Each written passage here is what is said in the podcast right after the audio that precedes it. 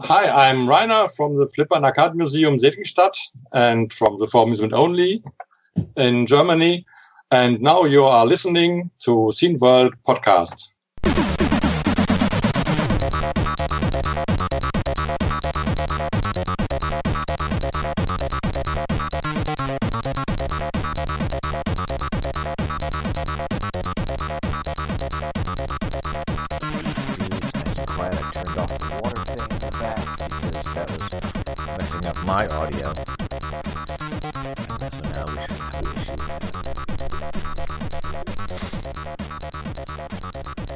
It's this thing.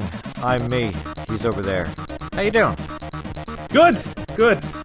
Very happy about this interview because we will learn a lot, and your listeners will learn a lot too, about computer history. But more about that later. Let's Yes. start with the news. Yes. It. So so okay. I will let, let you. I'll let you start. What have you got?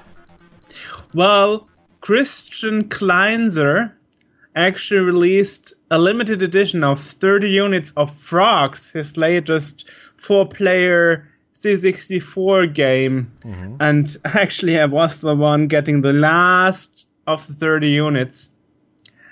So it's on a green diskette. Okay. It's it's officially developed to work on NTSC because uh, AJ and I we had this discussion recently where he said that the first four player adapter games like Bomb Mania weren't NTSC fixed. I'm like, yes, that's true, but newer games actually are NTSC fixed, and Frog is one of them. But you can still get a normal edition of Frogs, of course Yes. and um, more details about that on the Facebook page of Dr. Wuro. That's W U R O, because his label is called Dr. Wuro Industries, Okay. and um, also on his homepage that we'll put in the links description as always. Yes. What kind of disc? He said it's a green disc. I had a. I, I used to have a, a set of uh, Fuji discs back in oh God knows when long ago. They they came in different colors, but God, they were the worst discs ever. Good question. I didn't open the box yet. Oh. Maybe I should. Maybe you should do an unboxing video. Maybe I should. All right, let's see. For player Fog Pond. That's Yeah. interesting. Does it say a brand? No, it doesn't. Ooh. Hmm. So no name. Well, of course, normally you wouldn't you wouldn't get games with the original No. sticker on it. No, it, You normally would be removed. I just remember getting those. I think I got them at like a Ben Franklin craft store years and years and years ago. And every box that I got, maybe maybe half the discs worked, and the rest were just crap. And none of them have survived to the present day. And I've still got a ton of discs that did survive to now. So I mean, Wow. yeah. So those were just not not great discs, but these could very well be much better, nicer manufactured discs. So I don't want to pass judgment on them. I've got two pieces of news here. Actually, well, I got one other news Oh, okay. about release, if I may. Absolutely. Um, there is also um, a collection release of Flonkel's Boulder Dash.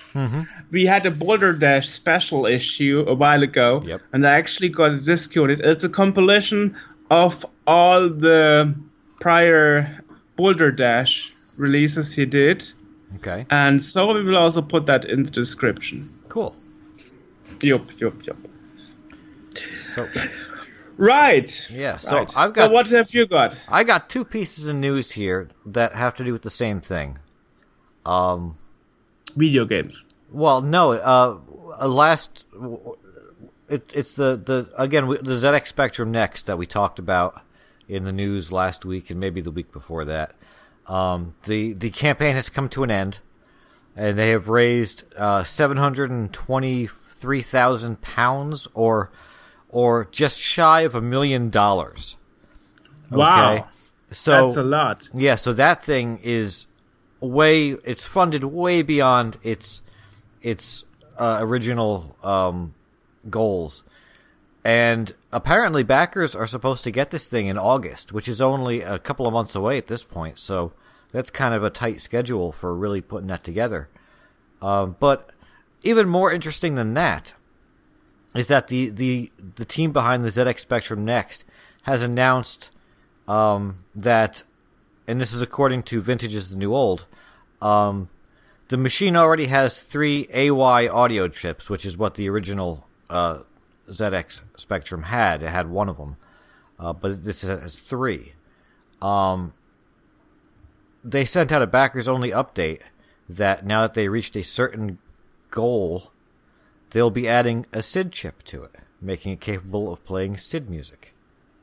Which is interesting because there have been numerous announcers that there will be new SID chips.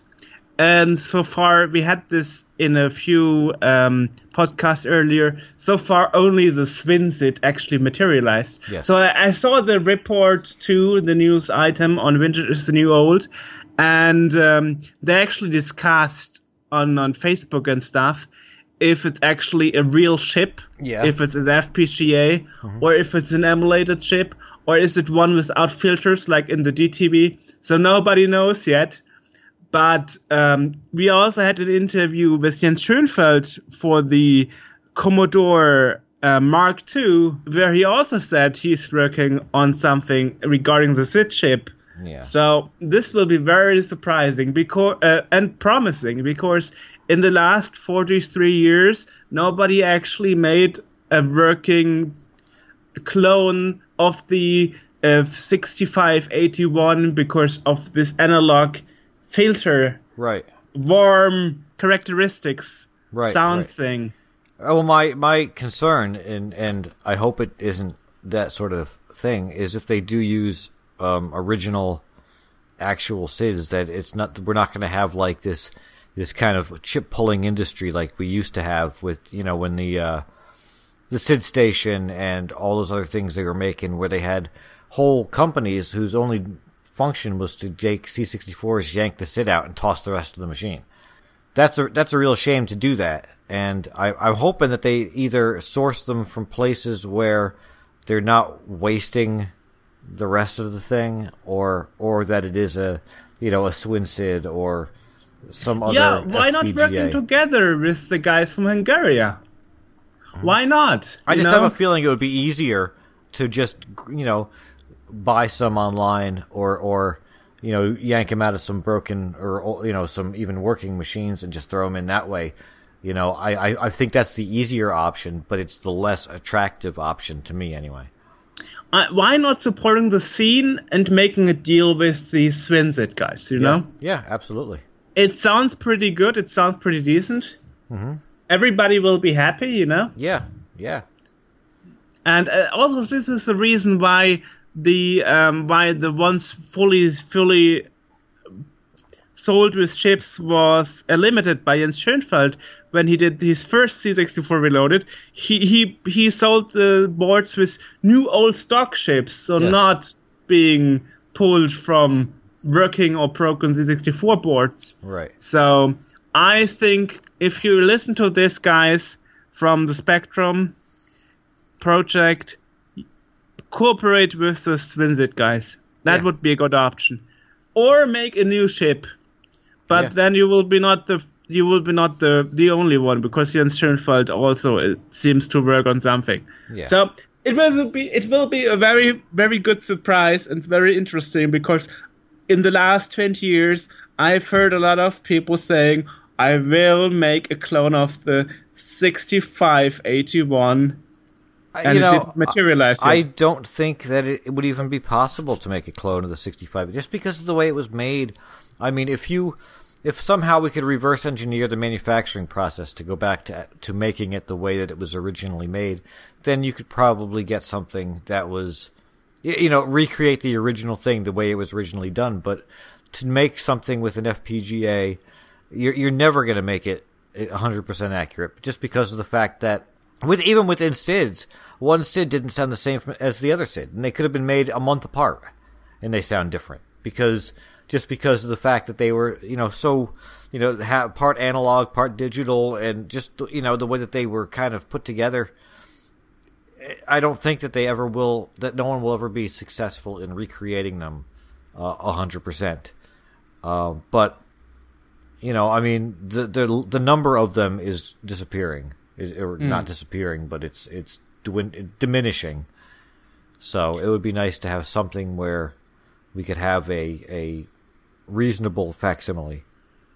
Okay. Okay. So you just so you just just mentioned Yeah, just one piece did of news. did the What's the other one? I did the the two Zeddy, the, the Specky news is there. Um, so generation, I got another one here. Uh, Generation Amiga reports that um, that Belgian Hyperion Entertainment, who is the one that um, behind the Amiga One and Amiga OS, um, and the Italian company Cloanto are currently in a battle royale over the remaining Amiga IPs. Um, apparently, Hyperion's patents were rejected by the U.S. Patent and Trademark Office, who found that they were too similar to Cloanto's Amiga trademarks, which would be um, Amiga Forever and stuff like that. Um, so this is just more more Amiga trademark saga nonsense. You know, with having everything split between every different twenty five different companies. Um, also on the Amiga front, uh, so there was a an open source accelerator board being developed by this guy Stephen Leary. Uh, it was uh, called the Terrible Fire.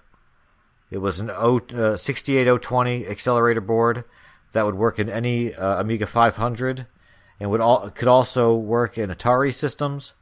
Um, it was available under the GPL V2 license. He was also working on the TF540, which was a 68040 accelerator, and I don't know which which Amiga that was for, but it was just an accelerator for the Amigas. But um, he has canceled both of these projects um, because he has received um, a lot of criticism from the the Amiga scene regarding them, which is seems to be a common theme lately. Criticism from from the scene, and then people canceling their projects because of that. Yeah, it, so it seems to be kind of a, a, a theme lately. The, the the scene can be freaking brutal, man, and people just are full of criticism, and that would you know well, these both of these boards were evi- evidently available under the GPL license, so being open source, maybe someone else can kind of pick up on them and and carry on if he's uh, if he's going to cancel them. And we'll put a link to the the sort to the uh, the Generation Amiga um, story for that and the other one down below, so you can read them and watch the video associated with it. Yeah. So this is what you call a fork. A what? A fork. A fork. Yes. Okay, that's not what I. Because thought. you That's are not you what are I thought you said for a second. because you are you you are continuing on a project on a project, but you are making your own branch Right. and go Well, in a if- different direction. if somebody- like Libre like LibreOffice is a fork of OpenOffice. Yeah. Well, if if someone picks it up and continues with it, that would be a fork of it because I guess this guy was was you know Exactly. designed these things, so that would be.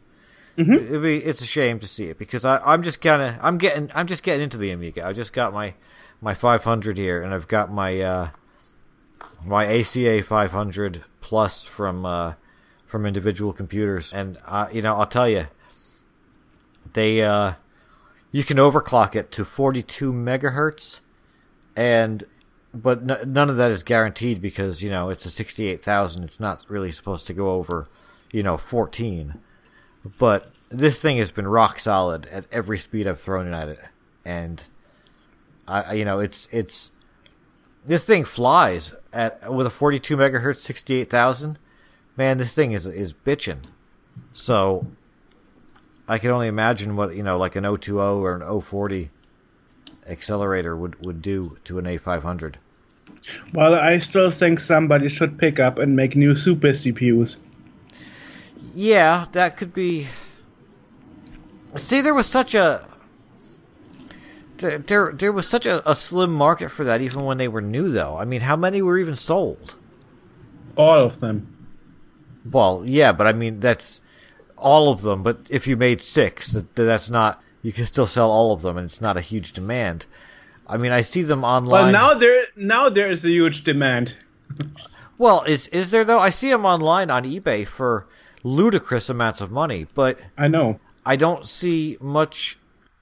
I mean, from uh, on a day to day basis, if, you, if you've got a C64, and if you're in the in the nineties, in the in towards the end of when the C64 was relevant as a daily computer, I I can understand the the super CPU because it it gave you that extra life that you needed. If you needed to use, if you wanted to use geos, if you wanted to keep using it as your main as your main device, the super CPU came in handy because it gave you extra memory. I did that. Yeah. I did that. I used it for Geos. I used it for test drive. I still use it for test drive nowadays. Right. right. Because it's it's great. Right.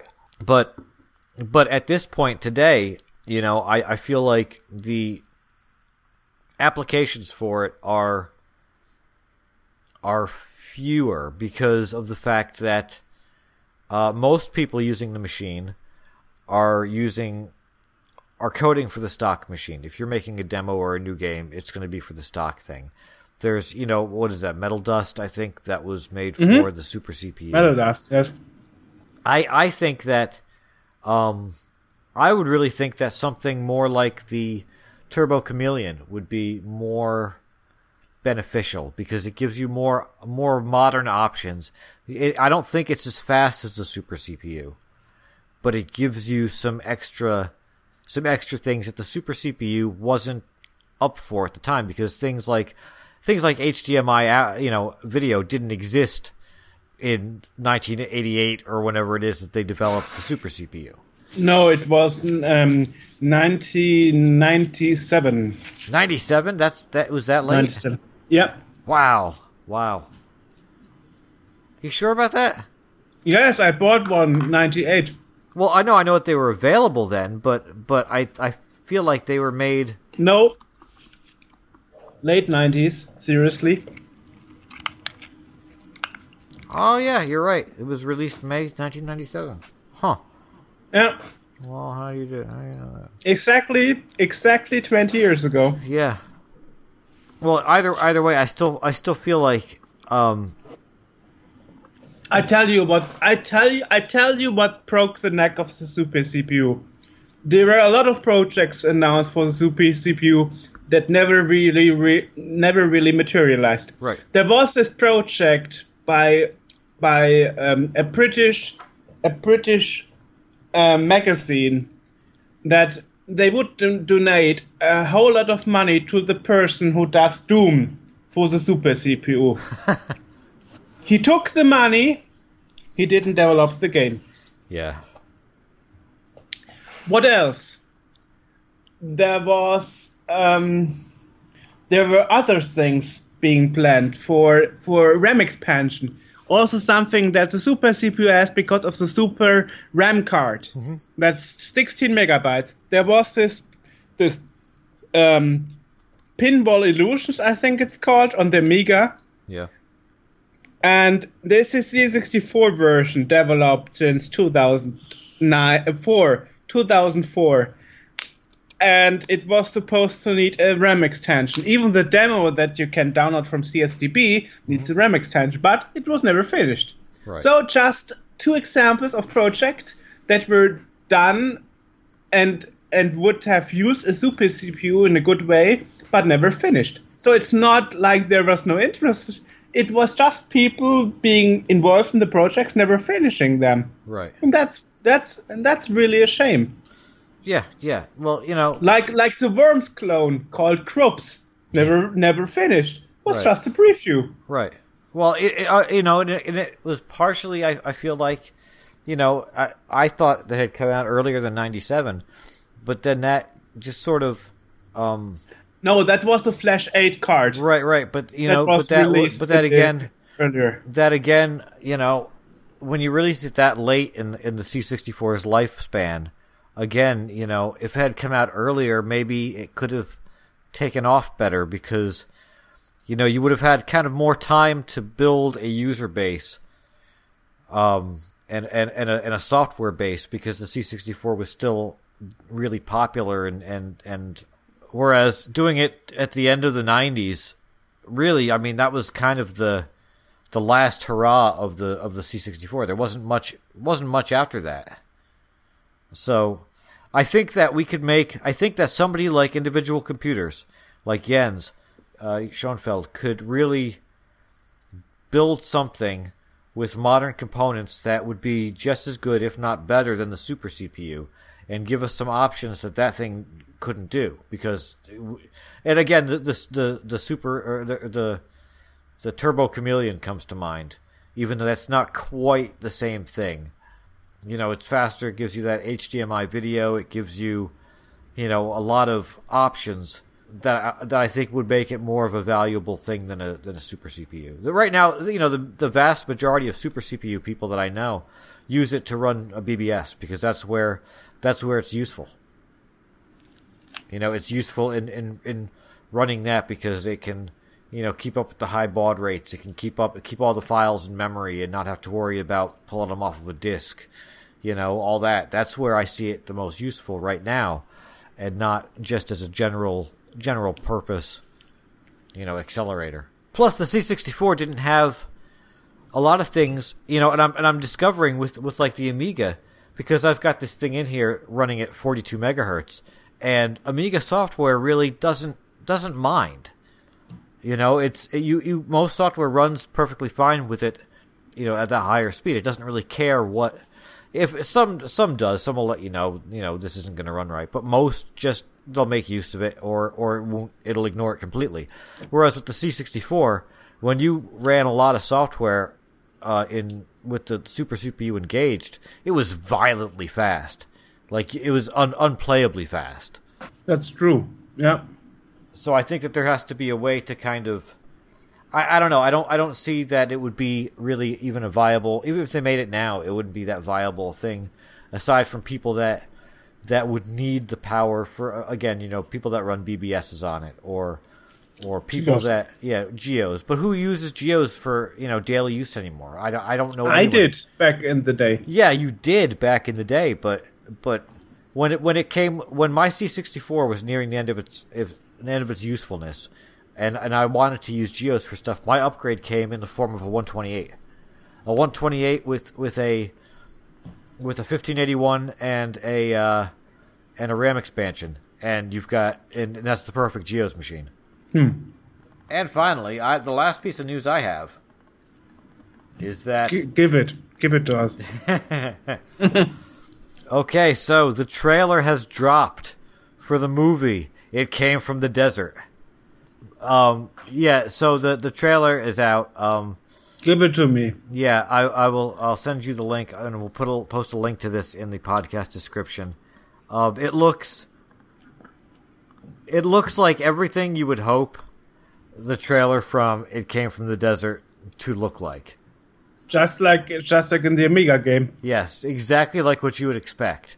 Well, Cinema Retro is involved in it, right? Well, yeah, yeah they got the license from Cinema Retro. Yeah. Well, it does look so cheesy, actually. It looks like every. I, I, I, think it looks pretty good. Yeah, it looks like everything that I would hope the the it came from the desert movie would look like, which is that that kind of that that that that, that B horror movie, you know, 1950s giant ant sort of thing, but you know, obviously modernized. And you know, that's that's cool. I I'd I'd watch it. I'd go see it. Uh, is it going to be in theaters? I don't know if it's going to be in theaters. No idea. Probably right. Yeah, probably not. But but yeah, I I I totally watch that. That looks it looks fun. you got anything else? No. Well, then let's get to the fun part. So we are talking with Yves Bolognini from the Bolo Museum in uh, in Switzerland. So welcome to the podcast. Thank you. So you are actually a founder of the Musée, uh, I guess Boli or something. How you call Bolo. it? Bolo Bolo Museum. Bolo Bolo is a short name for my last name. Oh yeah, I guess so. Okay. And um, and it, I guess it was founded like in 2002. Yes, the museum itself. Actually, I'm I'm the founder, but I'm also the first collector, first computer collector behind the museum. I started in 1995 to collect computers. Okay, so why don't we we uh, give the listeners who might not know about the museum a kind of a rundown of, of what it is that, that you display there and and what the content of the of the exhibits are. For the- start of the museum was my my collection. I started in 1995, and the museum itself was uh, created in 2002. And the first first museum was uh, first exhibit was actually um, a more technical uh, exhibit, you know, uh, an evolution of the te- technology, and it was f- mainly for students of the school we are in. And um, then we created an, a foundation in 2007, and the goal of this foundation was to um, to talk to a, uh broader public and to um, explain more the history of uh, digital and not only the history of technology, you know, and also what is interesting between um, the link between the human and the machine. Uh, and the society and the machine. And so that's what we want to show now. And the new exhibit uh, was um, uh, created in 2011 and uh, um, its name is uh, programmed disappearance and the idea was to explain that computer was disappearing but of course it's everywhere but it's disappearing be, disappearing because it's getting smaller and smaller for instance or it's hiding in the objects and so it's disappearing from from the site and so the the goal was to have you know quite um, a fun experience and to uh, to explain something about the history of technology, but uh, in a you know a fun context for the broader public. Interestingly, you said you started 95, but isn't that kind of late for a computer museum to start collecting computers 95? Where, where most people started in the 80s, actually? Yeah, maybe. Uh, actually, I, I was a student uh, at EPFL, so this uh, polytechnical school in Lausanne, and uh, I was a collector of uh, tons of things. and uh, I found uh, an Apple II in in the street, actually, in the garbage. And so I, I took this Apple II, and I at this time I didn't know about all, all this uh, history, and I, I was. Uh, uh, still uh, young, you know, and so uh, I started with computers in uh, 88. Uh, my first computer was an Amiga 2000, and um, yeah, Amiga, Okay. not Atari, Amiga, you know. got, got one right here. Amiga, Amiga, Amiga Atari War, and um, in uh, 88. So that's in 88 that I, I that I uh, found out uh, about computers actually. There is more and more computing power around us constantly, and we notice it less and less because it's little things like our phones or or our TVs or something. So, Or so how does watches. yeah, exactly yeah your, your watches yeah. So how does Your this watch. how does the exhibit you know take on that? How does how do we how do we see that in this? So um, the the exhibit now is uh, in a place uh, at the, at the school, so it, it's not so big, but it's okay. And um, we we have a, like a, a big corridor, and we have a, a wall on it. In it, we we built this wall. It's uh, 21 meters long, so it's quite long.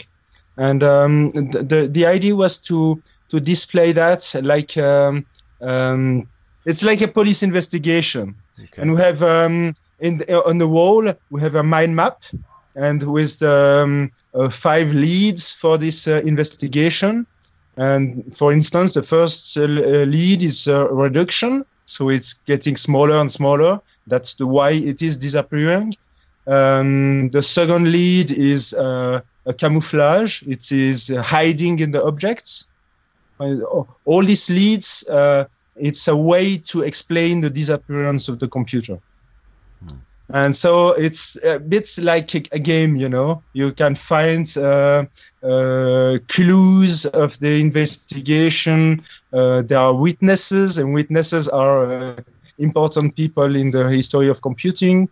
And that, that yeah, it, it can be seen a bit like a game uh, to to to go and visit this uh, this exhibit. For example, like Jacques Peddle, who did the first low-cost CPU. Yes, Chuck Peddle is not in the the exhibit, but uh, we could uh, we could have uh, um, include him.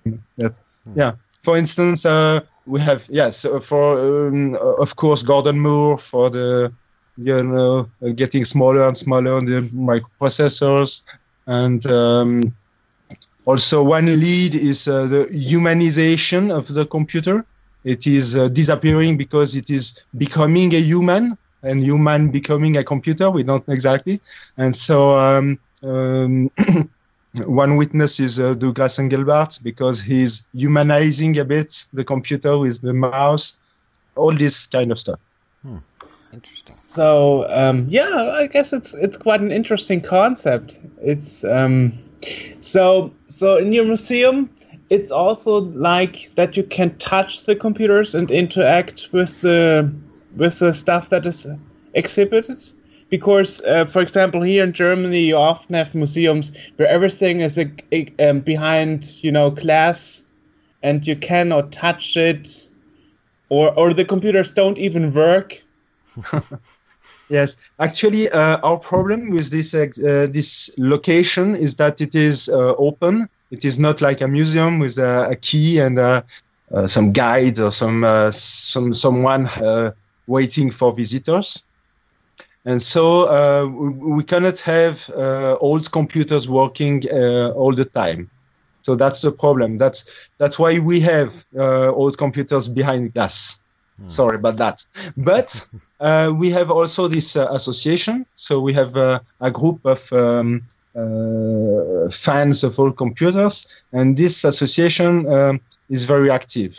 And we we organize uh, often um, events in the museum, and during these events we always have uh, working computers, demos uh, or video games or um, uh, yeah, all this stuff. It's a difficult thing to to you know um, to to balance with that because on one level, you know, it, the the whole function of a computer really is to be used, and and it's difficult to to you know really get an appreciation for it without you know being able to touch it and play with it and, and, and see what it does. On the other hand, you know, the more people who've got their grubby hands all over it, the more it's going to break over time, and it's it's like this balance between between preserving it and also you know using it for what it was intended for. That's right. Yeah. So you, uh, so what kind of what what sort of computers do you have? I, I saw that there's a uh, there's some Commodore stuff in there, and there's some some older Apple stuff, and I read somewhere, and I'm not sure where that that is anymore because I don't have it in front of me, but that there was uh, a bit of a focus on specific uh, like the Swiss computing history, and that's something we don't know very much about because we hear a lot about you know the the British, you know, history with the, the ZX or, you know, American with the, the C64 and the VIC and all this.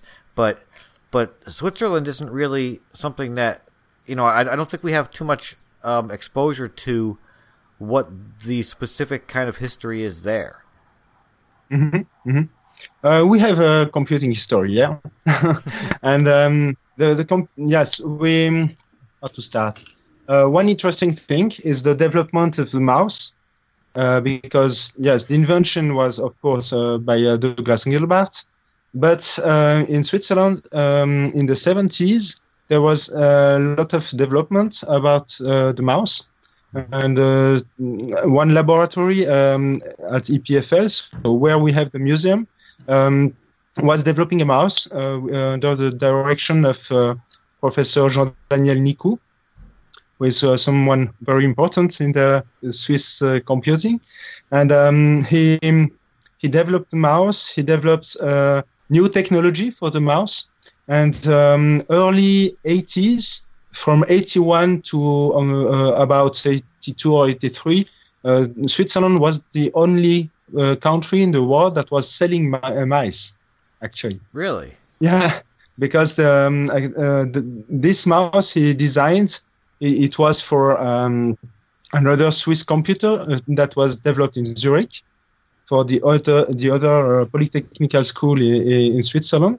And this mouse, he sent it, to Zurich for this computer, but also it was then sold by a company uh, in the French-speaking part of Switzerland. And this mouse that was sold uh, early 80s, 81, 82, uh, was also the first Logitech mouse.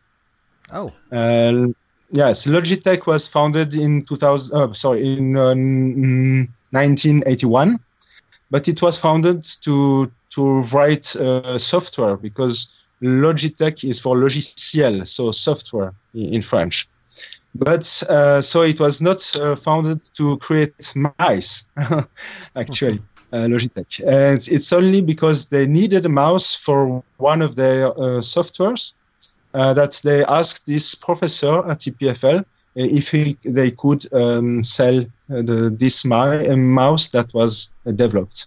And so uh, then they started selling mice at Logitech, and now Logitech is mainly for mice. yeah, it's kind of ubiquitous. I got got one right there. Yep. Yeah. Of course.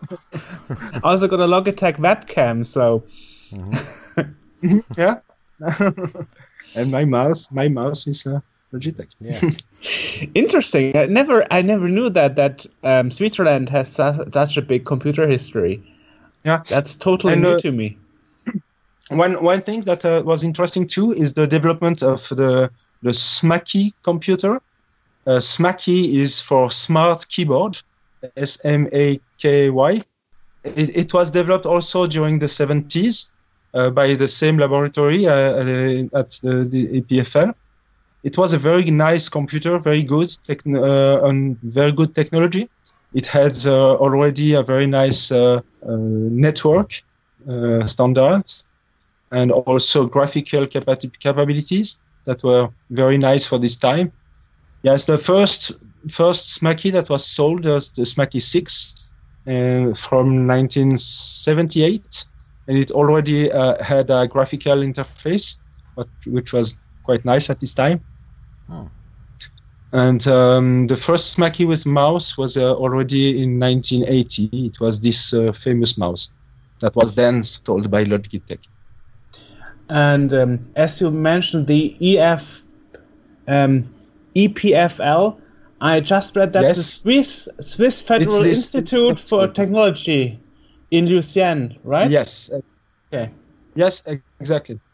Actually, there are two Swiss Federal Institutes in uh, in Switzerland, one in Zurich and one in Lausanne.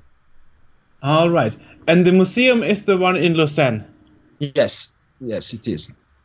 So the museum is actually in that place where where all this history also started. Yes, exactly. Yeah, or, or the same same building in the same uh, school. Wow. That's Yes, that's nice. really a special special place there to have a museum. Yeah. Um, so now that wonders me because you started you started um, shouting out in the last days that you actually look for funding. So I wonder why why do you have a problem to to get this going if that is in such a prominent place? Yes, that, that's a good question. Actually, um, we are in this very nice place at EPFL, but uh, we are um, we are not founded by the school. We are independent. We have this foundation, and this foundation has its uh, own uh, budget, and we are not founded by EPFL. And so, um, but the problem is not linked to the school. Actually, the school is giving us this space um, with no cost. Uh, so it is very nice. But uh, we also need, of course, the storage for the big collection. You know, we have tens of tons of material. So we, we need a lot uh, uh, of space to, to have this collection. Um, and so we have two storage rooms uh, that are not at, at the school. Uh, one, it is okay, it is founded, and the bigger one, uh, who is about, uh, I would say, 70% of the collection, um, is giving is given to us by a, a, company in Lausanne, and um, it, it is free since 2001. So thanks thanks to that to them, we have this big collection. But uh, two or three years ago, they said that uh, uh, they couldn't pay for it anymore, and so we had to find a way to uh, either uh, move the collection or to pay the rent of this storage. So we started actually one project to have a more professional uh, computer museum. Maybe to have a place that is bigger than the one we have at EPFL, and to have a storage at the same place, etc. But this takes a lot of time to build a new museum. You can imagine mm. to have a, a large place uh, and everything, and to find sponsors. It, it takes very a, a lot of time, and so in order to have this time to build this museum, we need the money for the rent. So we would like to stay here to to have uh, the money for at least five years to be okay and to know that we we can focus on the other project that is the to have a more professional museum and mm. to have maybe one salary and uh, everything so it's kind of to buy time to find a better location yes yes that's it that's it yeah yeah, I guess I guess that makes sense. If if if third if seventy percent is in storage room because the location isn't big enough, then you could should find a bigger location. And um, I also read in your announcement um, that the problem is you, you don't you don't well you don't get entrance money or anything for the museum because it's at the school place, I guess. So you also don't have any incomes from visitors that are yes that, that's visiting. right that's right so that's why also we for the the big projects you know the one that is longer than the small uh, just finding money that we have now um, for this big project we we think that the the best way would be to have our own place maybe outside EPFL uh, it's good to be there as you said it's the right place to be but they have no more place for us. We, we have this this location, but we cannot expand at all. They don't have uh, room for storage, and this is and there is this problem with uh, the uh, the income that we cannot ask anything from the visitors. They can come and visit, and that's it.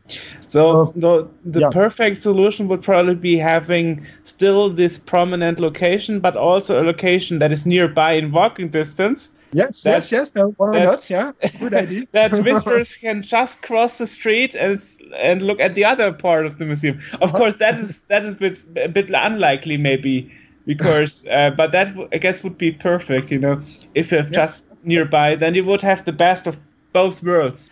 Yeah, um, that's right. Yeah, we, we could imagine have two two locations. Why not? Yeah, you know.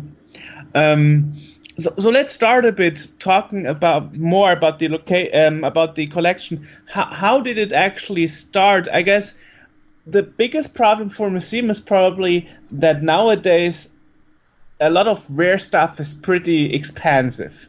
I mean, you cannot find an um, an Apple II at at at a garbage uh, place somewhere anymore. I mean, what? If, yes, if you I can. Wow, if you are lucky. But but some stuff like a golden C64 or something, you, you couldn't get below 30,000 euros. Uh, so um, I guess that's also a problem, isn't it? Or or is it like people throw the stuff at you and say, "Okay, here, take it." how, how does that um, actually um, work? Yes, it, it, changed quite a lot. So that's right. Uh, when I started in the 90s, it was not easy to find, but uh, people were not uh, so interested in uh, old stuff in old computers. And now, uh, now we have these stories about Apple ones, etc., etc. And so people start to think, oh, maybe this is, this is interesting. Oh, maybe this is this is worth something. Um, but also uh, because of our visibility, because uh, uh, at least locally we are quite known now to uh, to have this museum since uh, uh, 2002, so people know about the museum, and so we still have a lot of offers for for donations, and we we have to to be quite selective, actually and uh, we we cannot accept everything because we already have problem with storage you know? Uh, but uh, yes of course if they say okay this is uh, some kind of uh, you know golden computer uh, golden c64 we will say yes of course but um, or apple one we will say yes. But but we we we start to be a bit selective. For instance if it is from the 90s and we, we have like uh, three or four times the same computer, uh, maybe we won't accept it. But we, we still accept quite much of these donations because it's not only when it is rare that is interesting for us, it's also uh, when we can use this computer for demos.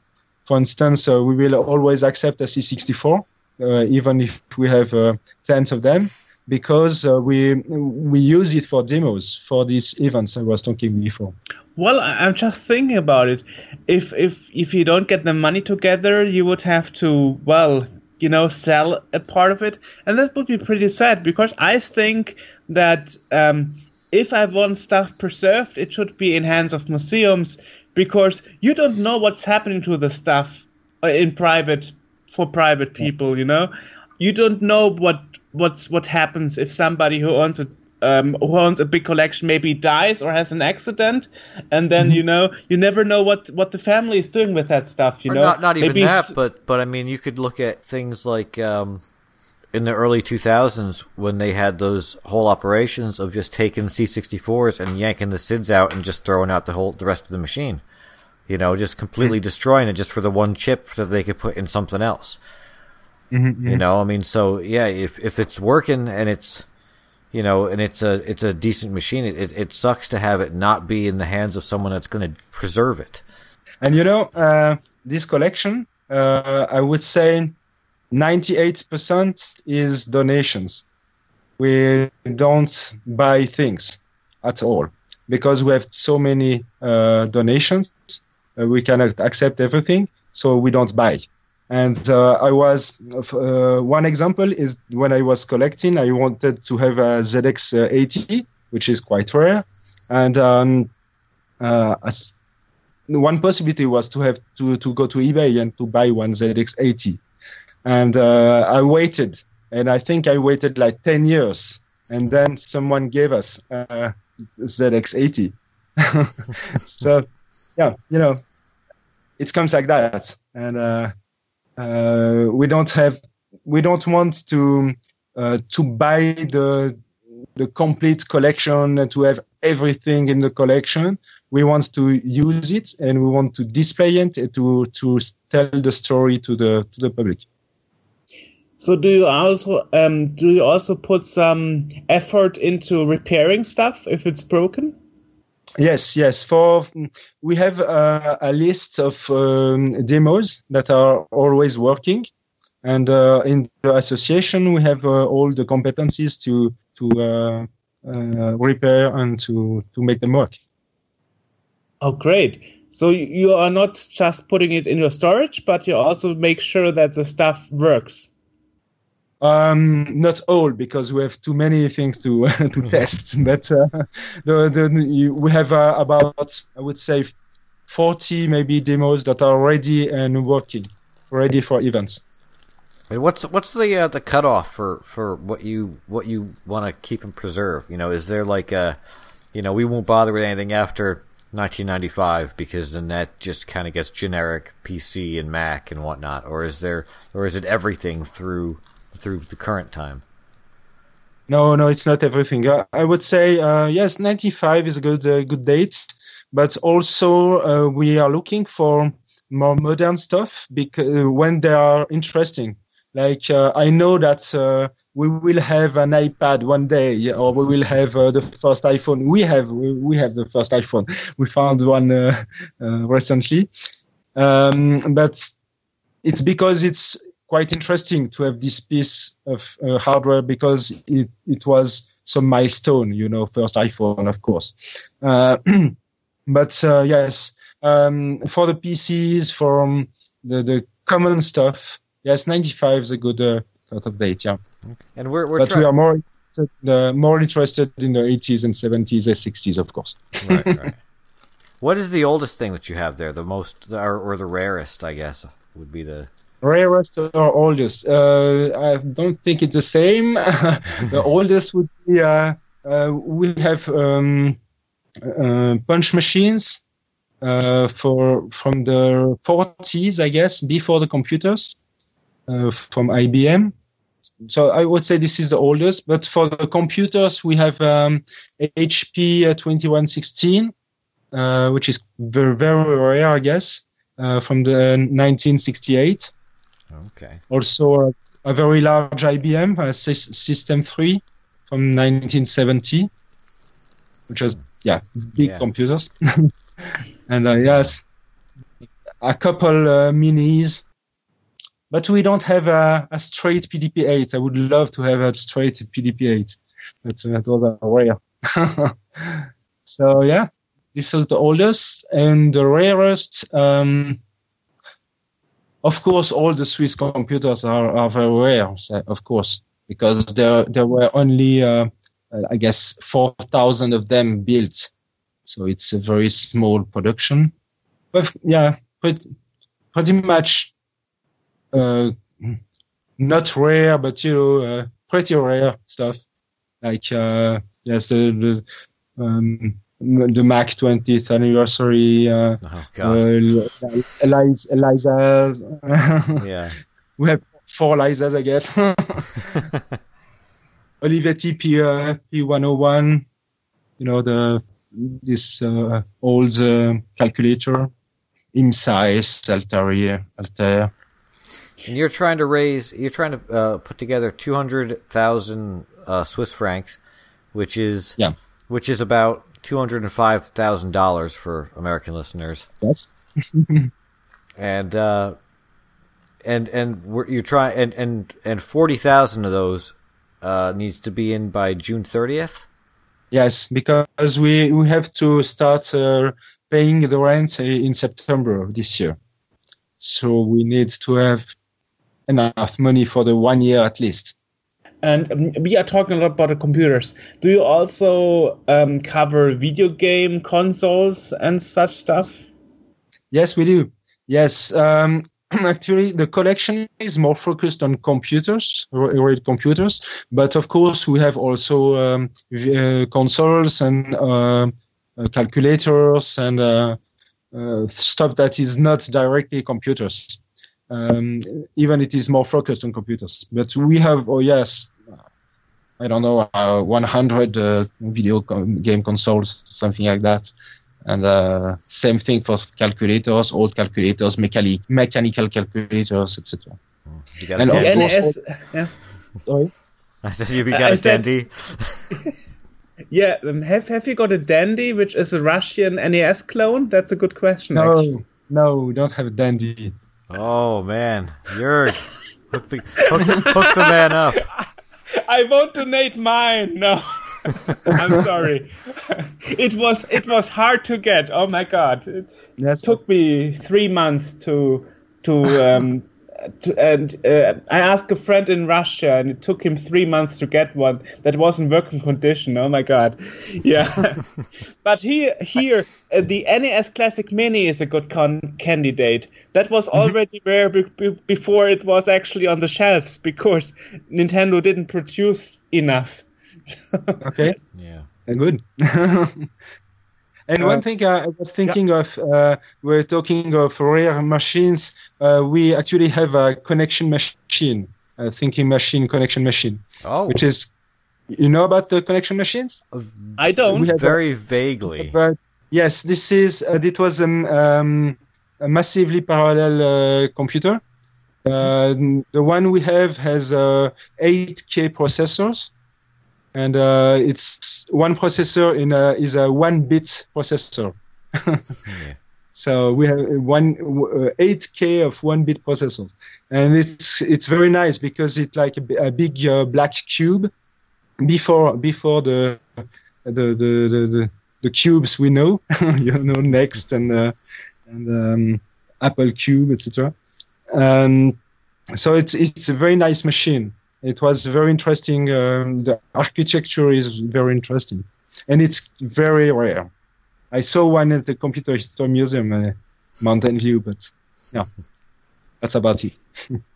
Cool. So let me ask you, what was actually the moment where you said, "Okay, I want to make a muse- museum that covers my name"? I mean, that must be special. I mean, I have I've never met somebody who who has his own museum. So you are the first. okay. So uh, how it um, so it was my personal collection uh, until um, uh, 2009 when I, I, gave my collection to the foundation that was uh, founded in 2007 uh, so it was my personal collection and uh, i gave it my name because it was my collection you know. And the first name was bolo's computer museum but it was not a museum it was a collection so I started with the name museum. I don't know why, because it sounded better or something. It was Bolo's Computer Museum. And then when I um, uh, I met um, the, the, the, the, professor at EPFL that has the laboratory that is close to the space we have now, and he told us, "Oh, this this location sh- would be perfect for a museum with your collection because he heard about the collection. And when we started uh, thinking about what to put in this location uh, as a museum, we said, "Oh, what name, etc." And because the name was already uh, the name of the collection was already Bolo's Computer Museum, the, the the professor told me, "Oh, it should be Musée Bolo. It should be Bolo Museum." because it was my personal collection. So uh, it started like that, and then we we thought uh, several times maybe we could change the name because Bolo is not about uh, computers; it's about uh, pasta. Bolognese, you mean? and so, okay. And so we, we thought maybe we could change the name also because uh, you know the the, the the the term museum is always uh, a bit connoted to uh, old stuff and um, uh, dusty stuff, you know, because museum is old, etc. So we, we thought maybe we could change this name, and it it never happened um, because we have other stuff to do that uh, just change the name of the museum. Uh, we had plenty of stuff to do, and also because this name was getting a bit known locally, and we would do, we didn't want to change it uh, because yeah, it was the name of this museum. That's it. Hmm. But oh, yeah. yeah. Oh yeah, you are quite you're quite all over the place. You even have your own English entry in Wikipedia, so yes. you are pretty easy to find on the internet. You know, it's, it's true. So why, changing why the name would be would be not so easy, I would say. Yeah, yeah. Why, why change it now? It would hurt you more than give you a benefit. Um, Plus, it's unique. You know, it's it's you know, other than just saying the, you know, the computer museum of you know wherever. It's, it's there's there's a hundred of them. This one at least, it's it's something where you can, you know, it's yes. it's it's got that recognition. It's the the Bolo Museum. Yeah, yeah, it's like like the arcade museum that we have here in Germany. It's called For Amusement Only. So to have a unique name is something good, I think. yeah. Um, so let me ask you: Did did you ever think that this collection and this museum thing would grow so big as a project for you?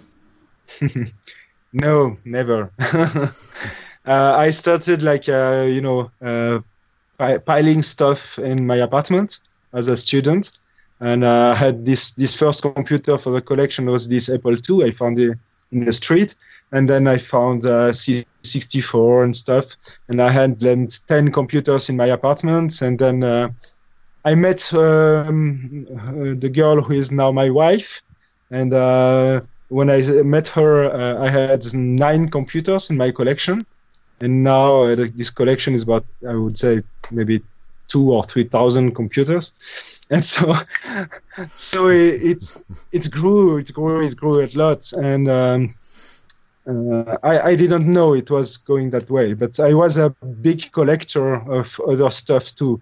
I had a, collection of uh, beer bottles and uh, other stuff stamps of course. And so um, it started like piling computers. And then uh, um, uh, i started to discover this history this very rich history.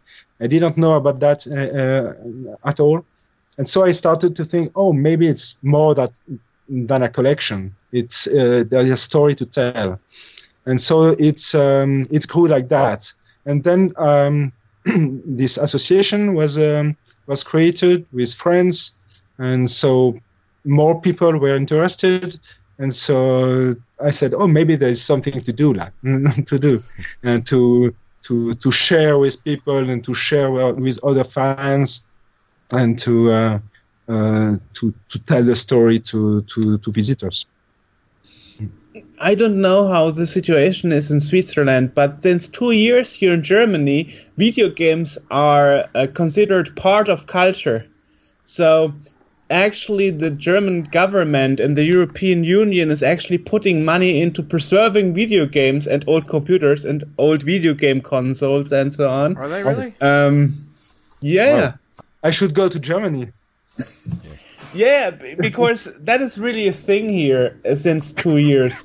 Um, I was actually part of of an exhibit two years ago that was called Film and Games, where they would like have video games that turned into into movies and the other way around. And um, actually, I heard a speech of the um, minister, European minister of culture of movies and video games. So. I don't, I don't know, I don't know if it would be feasible for you to move the whole connection um, from from Switzerland to Germany, but I, I, guess preserving stuff here well, is you a bit said, easier. You said there was the, the, European is the- Union, right? And, and Switzerland is part of the European Union. Yeah, I guess. Yeah, I don't so- know. No, no, no, no. We are not. We are not part of the European Union. What? We are not. Oh There- man. there- there- there's a hole. There's a hole in the European Union. It's Oh. called uh, called Switzerland. Oh man. You, no, no, you- you're not part of the European Union, but you are a part of the European con- continent. That's Yes. the difference. Uh, yeah, of yeah. course. Yeah. and you have some kind of um, how you would say um, economy economy deal with the European Union. So, okay, you can you can import and export stuff cheaper than other countries, um, but yes, you are not part of the European Union. Today's tele- today's political lesson brought to you by the Yeah, right. Museum. yeah um yes at least at least this is the situation over here so it it became a lot easier to actually gather money to preserve collections so isn't there something like that in Switzerland where you can you know request some funding help from the city or the state You're or talking about whatever you're talking about requesting a grant. Yeah, I mean, I mean, something to to avoid that you have to sell part of your collection, which, which would be pretty sad. Yes, I know. Uh, actually, we, um, uh, when we had this information that we had to uh, find a solution for this storage, like two or three years ago, uh, this company told us we have to find a new solution. Uh, we started to, uh, to to- to have contacts everywhere. Uh, the city of Lausanne, in the um, canton, so the, the state, um, and also to the, the the, whole country, also the you know the country of Switzerland. We, we asked also had contacts there. Uh, it's not easy. It's not easy because they. um, I'm not sure they understand that it is really an heritage and something important to preserve. And also, uh, to, um, we have a lot, a lot of museums in Switzerland. I think we have the highest rate of museum per habitant uh, per uh, inhabitants. It's it's crazy. We have uh, something like 1,000 uh, museums Okay. or something. It's Didn't crazy. Mm. And also also in Lausanne, they have uh, more than 20 museums. And so, if they have to, to give money to every museum in Lausanne, it, it's just not possible. That's why what they uh, answered to us. And um, also, I think that Switzerland, uh, it's not like uh, in a Silicon Valley, and you can uh, uh, start a new uh, company and everything is, you know, we don't. Um, Swiss Swiss people don't like to take risks and that's what I feel. And um, this is a little risk to create a new museum and to something um, a museum for something like a digital culture or digital history. Uh, it's something quite new around here, and so it feels for them maybe to to be a risk. And um, uh, it's not in the Swiss culture to take risks. mm. Well, I mean, the big problem is the more you delay collecting such um, computer trash, as some people call it, um, the more you, you risk that things are forever lost. Yes, of course. for example, for example, arcade machines that in the early 70s, 80s that had suicidal batteries that would leak and destroy the chips on it. So Varda. The so person actually um, who who operated the machines actually had to buy a new machine. And I, I, think that's kind of sad because some some games some arcade machines are, are already lost because of those suicidal batteries and the rom data isn't available anymore you know yeah. and and the same would happen with with rare computers in in a way if there's no working unit anymore it cannot be preserved anymore and mm. you know yeah. that's pretty ah yes i know i know about that yeah, yeah. but i think that you and me uh, think the same but uh, we have to convince everybody well i mean you're talking about you know it, it, in the swiss culture it's not necessarily big on taking risks, but I mean this is this kind of goes beyond it, and and the location of the museum, which is in uh, Lausanne. I don't know if I'm saying that right, but yes, yes. Okay, I mean mm-hmm. that's that's you know you're you're right near France. You're you're within driving distance of Italy and and and mm-hmm. Germany. If you've got a day trip, I mean you could make it down there. I mean it's not it's not like you're far away from. You know this benefits other people within the general area, you know, you can go there. If you're in Germany, you could you could go to this museum easily. Yeah, I can yes. take a train and yeah and um, and travel to Switzerland in a few hours. Yeah, right, I can exactly. do that. Yeah. yeah. so I think it really impacts people outside of the the general area, you know, because it's it's accessible to to pretty much everybody in Europe. Mm-hmm. Of course. Mm-hmm. I mean, you can you can even take um, a short trip with the plane from UK and mm-hmm. you can go to Switzerland and just visit the museum. Right. So I think it's AJ is right. It's benefiting everybody in Europe who wants to see um, a museum, a collection that's actually placed at that location where um, Swiss computer history started and I think that's a special thing here. Yeah. Yeah. Yeah. That's right. So you also have, aside from just the machines themselves, you have documentation on the machines, and you have, you've got per, you know uh, peripheral devices, things that are not necessarily the vintage machines themselves, but also stuff that went with them. Yes, uh, yes, yes. We have uh, so we have the computers, the video cons- video game consoles, uh, my calculators, but also yes, peripherals so the printers, the joysticks, etc. And of course, the software. Uh, we have a lot of software. Uh, we have, for instance, uh, we were lucky to to meet uh, Bruno Bonnel. Maybe you know him. Bruno Bonnel is a founder of uh, Infogrames in France, mm-hmm. and uh, Infogrames was yeah editing a lot of video games in the 80s, 90s. And uh, uh, this guy uh, decided to give his collection to the Bolo Museum, and this collection is about two to three thousand video games from Infogrames, all sealed, shrink wrapped, new. So it's very it's a very nice collection. We are now uh, doing the inventory of this collection. Okay, and and there's there's books and magazines and everything related to this as yes, well. Books yes, books and magazines. Yes, as well. yes, Bytes, and uh, all the all these magazines and the books, and yeah. So, so it's really kind of all encompassing, right? You know, you're not. It's not just an issue of oh, they'll come here and look at the old computers, and it's here's the whole culture that goes along with it. Everything that sort of Yes. had anything to do That's with this stuff is here.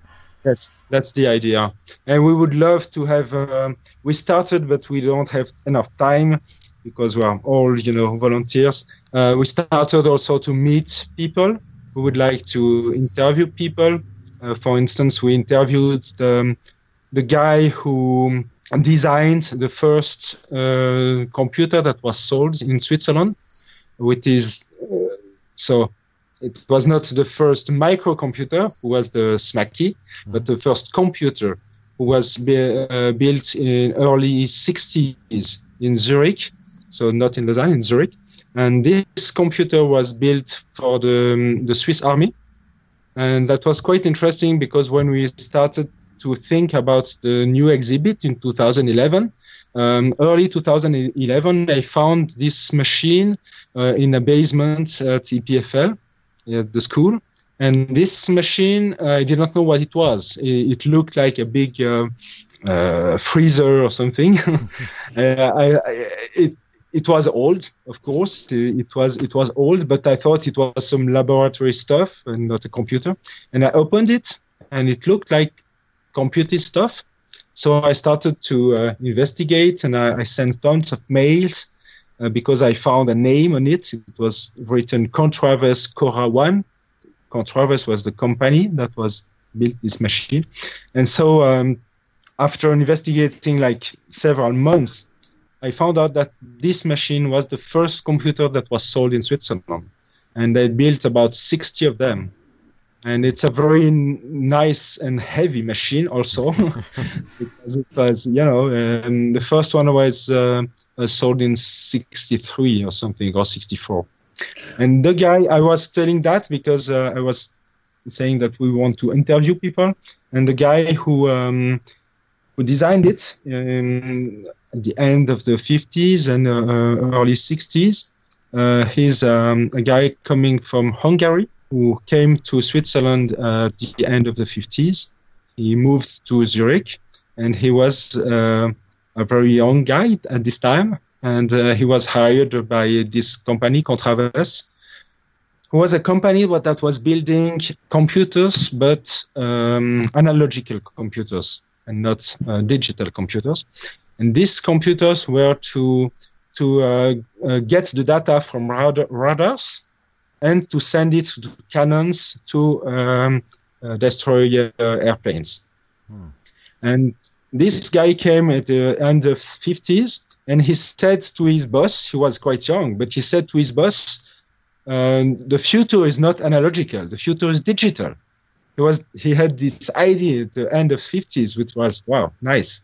and, um, and and his boss said, okay, go for it, go digital.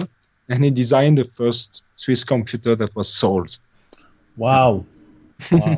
And the interesting story is that um, uh, it was uh, an army computer, so it was uh, uh, secret, and that's why uh, nobody knew about this computer. So when we we found it and we investigate about it in 2011, so it, it was quite an interesting thing to to to find because it was like secret for more than 40 years. wow. And and you discovered it. Yes, I did. Wow. that's that's amazing. That's amazing. And it, it must feel amazing to interview this guy finally. Yes, and uh, you know uh, we interviewed it uh, uh, a bit officially, etc. But we also have a video of him finding the computer in the basement at EPFL, and we open the door and he see this machine that he didn't see for like 40 years. it was something crazy. And I, we have Wow. the video of that. Maybe, maybe we will release it during the campaign. You know, as a as a gift to as a gift to donors. Uh, Yeah, that was just my next question. Can you can anybody see it anywhere? Because that that would be interesting to see. Also, also see the interview if you recorded it. Uh, Yes. That, that that also would I be. just have to ask him if he's okay about that. But if he's okay, I think we will release it during the campaign. You know, to to go again uh, uh, and to say we are still here, find, uh, trying to find money, and here is a gift for you. yeah I, I guess i guess it's it's interesting when people actually can see what was done in your museum like discovering um, a rare computer one of the first if not the first ever made in switzerland and also an interview with the creator. I mean people like to see stuff not only hear Yes. about it but really see it with their own eyes you know? Um, that's that's that's always interesting for me. And and this is also why why we are doing those interviews with people on video you know? Um it's it's also it's also surprising people sometimes when i tell them oh, okay, okay this person is like 87 and and mostly they ask me do they know do they know how to use skype and, and the computer? And i'm like well th- those people invented the stuff. Of course they know how to use modern computers you know no question no question about it you know. If you if you are an inventor in the computer area then you know how modern stuff works of course you know. Just like another application to use you know. Um so Yeah. that that's great. Um so anything else that you did with the museum despite that one interview and the events that you mentioned? Yes, maybe one thing that the association did was uh, quite interesting uh, to to show that we also can give service and not only uh, uh, do events but uh, offer service to to people. For instance, the you know that in Geneva there is the CERN Center for uh, Nuclear Research. And um, you know that's where the web was invented by Tim Berners-Lee. So World Wide Web was invented there, and uh, they have the um, uh, Tim Berners-Lee's NeXT cube when he invented the World Wide Web. So the, the original machine is there at the CERN, and they keep it very, you know, secretly in a, in like a, a bunker or something.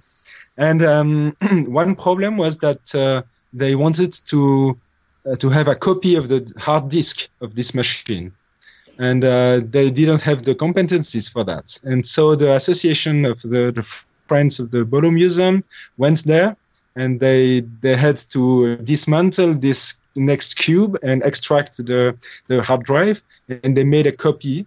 And one then we don't have the copy, but one copy is at the CERN, and we send we send one copy to Tim Berners-Lee.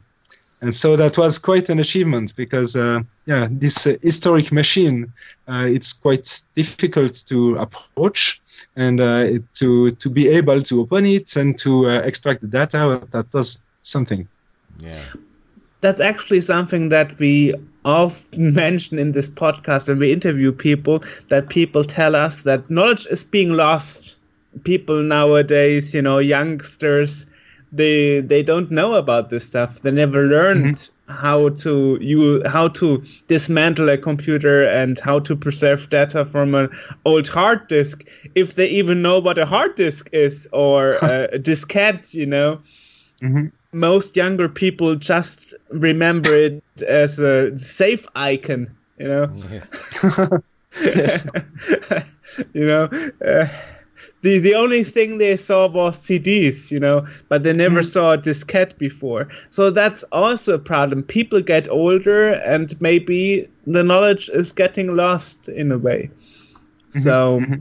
and um, I also think this is interesting that you also keep the documents and magazines and so on, because most computer museums they concentrate on one thing, you know, Mhm. and yes. you kind of try to preserve everything. You could you could say it's kind of the Swiss Army knife of computer museums. yes. It's am- I'm not, yes. I'm not going to make any more jokes after that one. That that uh, could be your campaign slogan. Yeah. Yeah, great. Thank you. no problem. Some Yeah. kind of copyright or no, no, it's fine. You can have it. um, So yeah, where can people it- go to, to, to learn Yeah. more about this and and to and to donate if they want to?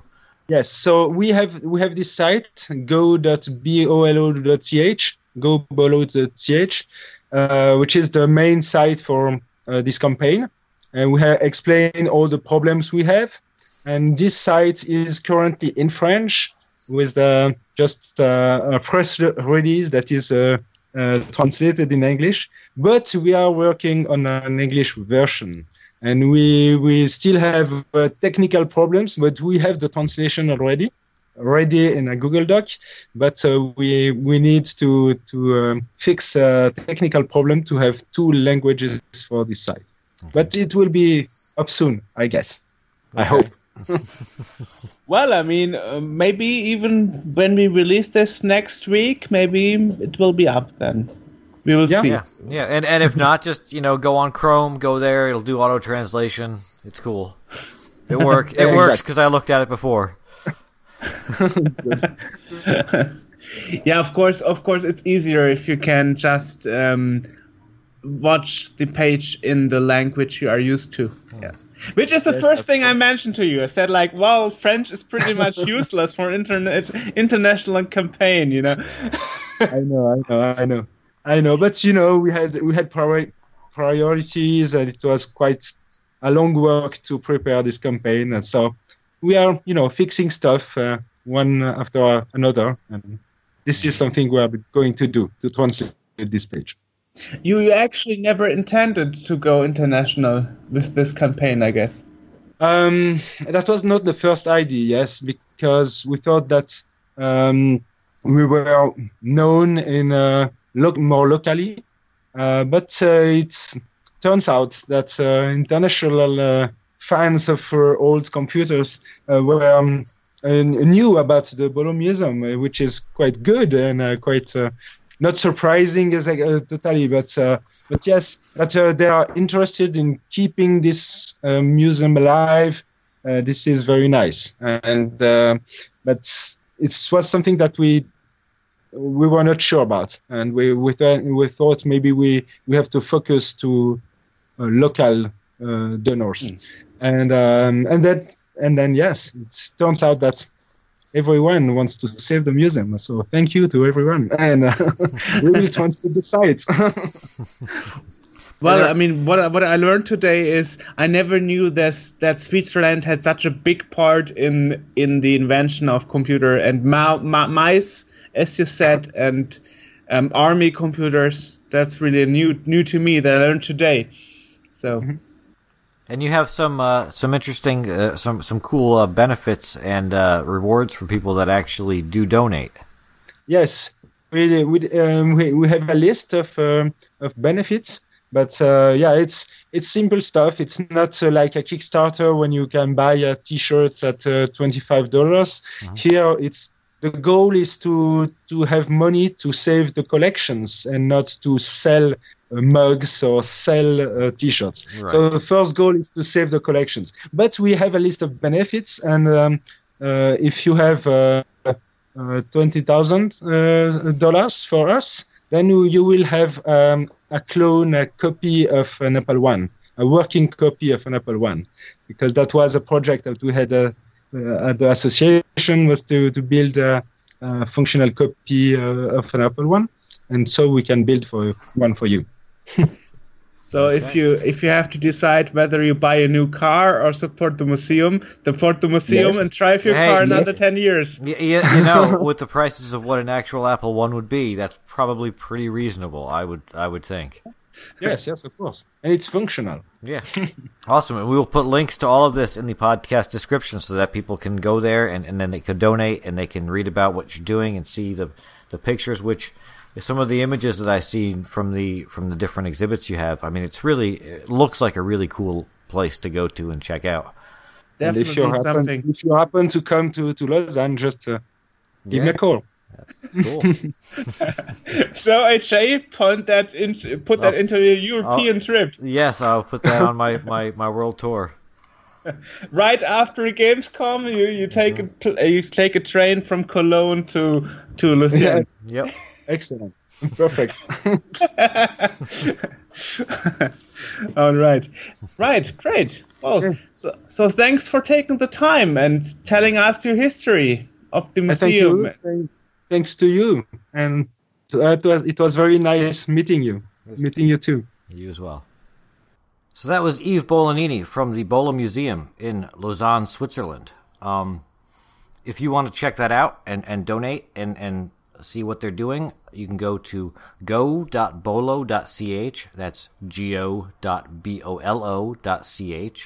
And we talked about there being an English uh, version of the site, and since we've recorded this, there is now an English version of the site. So if you go on there, you can see it in a language other than French. Um, if you also want to look at the main site of the of the museum, it's www.bolo.ch. And again, we'll put links to all of this in the description below. So if you want to know about anything that we talked about tonight, that's where to look for it. Us, you, you know where to find us. You're listening to us now, so obviously you found us somewhere. Um, so yeah, until next time, see ya.